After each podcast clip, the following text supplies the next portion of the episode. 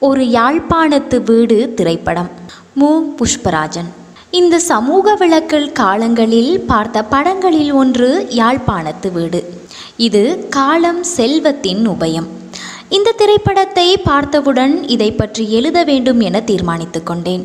பொன்வயலில் கிராமத்தின் வீட்டில் அரிக்கன் லாம்பின் மங்கள் ஒளியில் கதை சொல்லியின் குரல் கேட்கிறது. அழுத்து சலித்தாலும் ஆர்வம் குறையாத சிவப்பிரகாசம் கதை எழுதுவது மட்டுமன்றி தனது கதை திரைப்படமாக வெளிவர வேண்டும் என்பதும் அவரின் கனவு. தன்னையும் தனது கனவையும் யாரும் கவனத்தில் எடுப்பதில்லை என்பதை ஒரு பிரத்தியான் நோக்கில் அறிந்தும் வைத்துள்ளார். அவரது எழுத்துலக கனவுகளை தூர எறிந்துவிட்டு தங்களை போன்ற கனவுகளையே அவரும் காண வேண்டுமென்று அயலவர் கவலை. அவரோடும் அவரின் கதையெழுதலோடும் சதா முரண்படுபவள் அவரது மனைவி சட்குணவதிதான். கலைஞர்களுக்கும் மனைவிகளுக்கும் இடையில் சீரான உறவு அமைந்துவிட்டால்தான் அது அதிசயம்.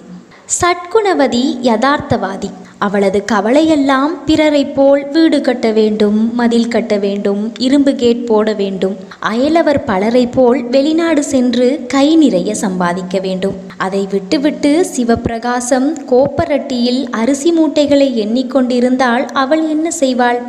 அயலெல்லாம் உன்னை லூசு என்று நினைப்பதாகவும் சொல்லி பார்த்தாள். எதுவும் எடுபடவில்லை. அவளது கோபமெல்லாம் சைக்கிள் கடை தங்கராசு மீதுதான். அவர்தான் அவளது கணவனது படமெடுக்கும் ஆசைக்கு விசிறிக் கொண்டிருப்பவர். சிவப்பிரகாசம் தனது கதையில் வரும் வில்லியே சட்குணவதிதான் என சொல்லிக்கொண்டார் கொண்டார். தங்கராசு தனக்கு ஆதரவாக இருந்தாலும் அவருக்கு தான் எழுதும் கதை எம்ஜிஆர் சிவாஜி படங்களின் கதைகள் போல் இல்லை என்ற கவலையுண்டு என்பதை சிவப்பிரகாசம் அறிந்துதான் இருந்தார். இதனால் அவர் தங்கராசுவுக்கு கதை என்றால் என்ன என்று விளக்கம் அளிக்க முயன்றார். திரும்பி பார்க்கும் இடங்களெல்லாம் கதைகள் தான் இருக்குது. இந்த பொன்வயல் வெளிகள் தோட்டங்கள் கோவில்கள் எல்லாம் கதைகளைத்தான் சொல்லிக் கொண்டிருக்கின்றன. என்று ஒரு தத்துவ வகுப்பையே எடுத்துவிட்டார். தொடர்ந்தும் அவர் தங்கராசாவிடம் உனது வீட்டிற்கு முன்னால் யார் இருக்கிறார்கள்? என்ற கேள்வியை எழுப்பினார். பாக்கியமக்கா வீடு என்று பதில் வந்தது. இப்போது பாக்கியமக்கா வீட்டு கதை பார்வையாளர்கள் முன் விரிகிறது. இரண்டு வளர்ந்த பிள்ளைகளை வைத்துக்கொண்டு கணவனை இழந்த பாக்கியமக்கா இடியப்பம் ஒடியல் பனாட்டு பலகாரம் செய்து வித்து சீவியத்தை கொண்டு நடத்தவே கஷ்டப்படுகிறாள். மூத்தவள் கமலினி உயர்தரம் படித்துவிட்டு ஆசிரியர் பயிற்சிக்கு போய்க் கொண்டிருக்கிறாள். தம்பி செந்தில் தாயின் செல்லம். வளர்ந்தும் வீட்டின் வறுமை நிலை அறியாமல் வெட்டியாக தெரிகிறான். கமலினிக்கும் தபால் கந்தோரில் பியூன் வேலை பார்க்கும் கனகுவிற்கும் காதல். கனகுவின் தங்கைக்கு இன்னும் திருமணம் ஆகவில்லை. அதனால் கமலினியின் கல்யாணம் தள்ளி போய் கொண்டிருக்கிறது. பாக்கியமக்கா இந்த காதலை அறிவாள். மகள் கரை சேர்ந்தால் போதுமென்ற அக்காதலை ஊக்குவித்தும் வந்தாள். எப்பவாம் கல்யாணம் என கமலினியை இடைக்கிடை கேட்கவும் தவறுவதில்லை. கமலினியின் வெறும் காதுக்கு கனகு ஒரு சோடி தோடும் பரிசீலித்திருந்தாள் இந்த நிலையில் அவ்வூர் விதானையாரின் மகன் தனசேகரன் தனேஷ் என்ற நவீன பெயருடன் நோர்வேயிலிருந்து பொன்வயல் கிராமத்துக்குள் காலடி எடுத்து வைத்தான். தனேஷுடன் செந்திலுக்கு ஏற்பட்ட பழக்கத்தின் வழியாய் தனேஷ் ஒரு நாள் கமலினியை காண்கிறான். தனேஷ் கண்ணில் மின்னல் தெரித்தது பின்னர் பாக்கியம்மக்கா வீட்டிற்கும் வருகிறான்.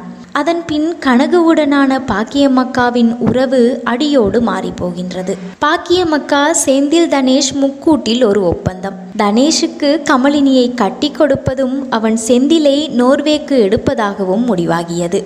கமலினி எவ்வளவோ மறுத்த போதிலும் பாக்கியமக்காவின் ராஜதந்திர உரையாடல்கள் முன்னால் கமலினி விற்பனை பொருளாகிறாள். ஏமாற்றம் அவமானம் இழிவு ஆகியவைகளினால் கனகு நொறுங்குண்டு போனான். இருபத்தி ஆறு வருடங்களின் பின் இக்கதை நோர்வேயில் தொடர்கிறது. புகையிரத நிலையத்தில் இளம்பெண் காத்திருக்கிறாள். அவள் வேறு யாருமல்ல. கமலினியின் இரண்டாவது மகள்தான். காரில் வந்த தனேஷ் அவளை அழைத்து செல்கிறான். ஏனப்பா அவசரமாக வர சொன்னீர்கள் என்ற கேள்விக்கு வீட்டில் கதைக்கலாம் என்கிறான். வீட்டில் பாக்கியம்மக்கா புலம்பெயர்ந்தோர் பாட்டியர் கோலத்துடன் எதிர்கொள்கிறோம். கமலினியின் மூத்த மகள் லக்ஸோனா யூனிவர்சிட்டியில் உதவி விரிவுரையாளராகவும் தங்கை பெர்கன் யூனிவர்சிட்டியில் முதலாம் ஆண்டு கல்வி கற்பவராகவும் உள்ளனர். பொன்வயலில் கதை சொல்லி சிவப்பிரகாசம் குடும்பம் இப்போது கனடாவில். சிவப்பிரகாசத்தின் மனைவி சட்குணவதி நோர்வே வந்தபோது பாக்கியமக்கா குடும்பத்தை சந்திக்கிறார். தான் ஊருக்கு போய் வந்த விடயத்தை தெரிவித்தவுடன் பாக்கியமக்கா ஆர்வமாக ஊரவர் பற்றி விசாரிக்கிறாள்.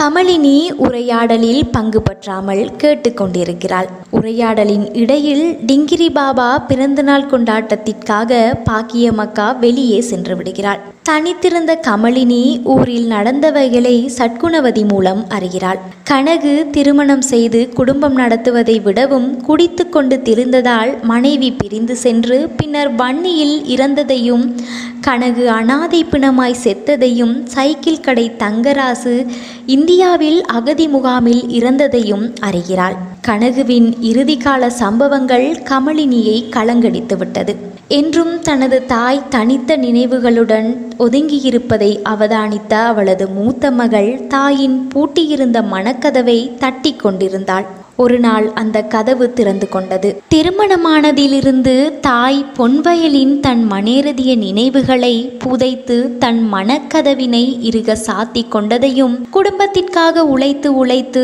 நடைப்பிணமாக வாழ்ந்ததையும் அறிகிறாள். தனது தாய் தனது மகிழ்ச்சிக்கான வாழ்க்கையை வாழ வேண்டுமென விரும்புகிறாள். எஞ்சியிருக்கும் காலத்தையாவது தனக்காக அவள் வாழ வேண்டும் என கருதினாள். கமலினியை சூழ்ந்திருந்த அப்பா அம்மம்மா மாமா ஆகியோரின் மரபார்ந்த வாழ்க்கை முறைகளிலிருந்து விடுவித்து தனியாக கொண்டு சென்று விடுகிறாள். கமலினி தனது திறந்த மனக்கதவு வழி பொன்வயலில் தொலைந்து போன தனது வாழ்க்கை நினைவுகளுடனும் நினைவின் சின்னங்களுடனும் வாழ்கிறாள். சிவப்பிரகாசமும் மடிக்கணினி உதவியுடன் தனது கதையை முடித்து கொள்கிறார்.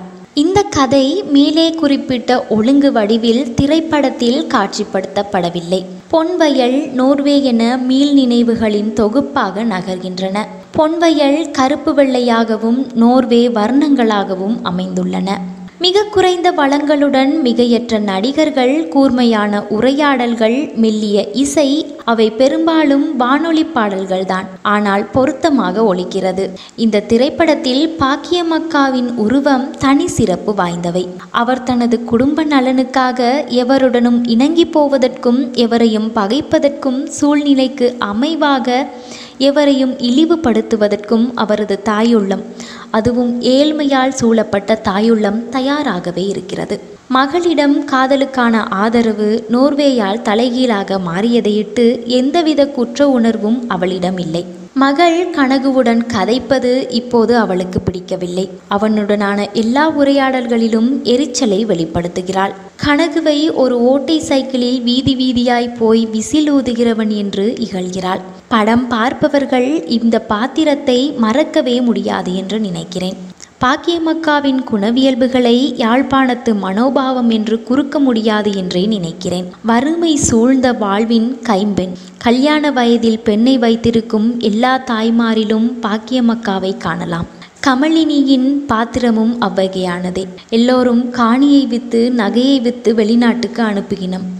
நீங்கள் உங்களோட பிள்ளைய விற்று வெளிநாட்டுக்கு அனுப்புறியலோ என பொன்வயலில் கூறியதும் இருபத்தி ஆறு வருஷங்களுக்கு முன் எப்போவோ முடிஞ்ச கதை என தாய் கூறும்போது அம்மா அது உங்களுக்குத்தான் முடிஞ்ச கதை. எனக்கு சாகும் வரை தீராத கதை என்ற அழுகை குரல் இன்று புலம்பெயர்ந்து வாழும் எத்தனையோ தாய்மாரில் எதிரொலித்த எதிரொலிக்கும் கேள்விதான். தனேஷ் தனது இளைய மகளிடம் தாலியை கலட்டிவிட்டு போயிற்றாளே என தாலியை கையில் வைத்திருப்பதும் தனேஷின் மினுமினுக்கும் தோட்டை கமலினி அணிந்திருப்பதை கனகு பார்க்கும் காட்சியில் பார்வையாளர்களும் உணர்ந்திருப்பார்கள். அதன் பின் தோட்டை க்ளோஸ்அப் காட்சியில் பார்வையாளர்களுக்காக காட்டுவதும் தேவைதானா? கமலினியின் மனதை தாய் தன் வார்த்தைகளால் கரைக்கும் போது உலைக்களத்தின் இரும்பு துண்டை சம்பட்டியால் அடித்து வளைப்பதும் கமலினியின் மூத்த மகள் தங்கைக்கு தாயின் திருமணம் பற்றி கூறுகையில் கடலில் மிதக்கும் போட்டை காட்டுவதும் அவர்கள் திருமண வாழ்வு தோல்வி என்பதற்கு போட் அமிழ்ந்ததும் மலிவான குறியீடுகள். ஒரு சாதாரண கதைதான். ஆனால் திரைப்படமாக ஃப்ளாஷ்பேக் முறையில் ஒரு கலை வடிவமாக மாற்றம் பெறுகிறது. இந்த திரைப்படம் ஆர்வக்கோளாறினால் எடுக்கப்பட்ட படமல்ல என்பதுடன் இத்துறை சார்ந்து அறிவும் திறமையும் உள்ளவர்களால் உருவாகியவை என்பதை நெறியாளர் சிவசாமி பிரேம்ராஜ் உணர்த்தியுள்ளார்.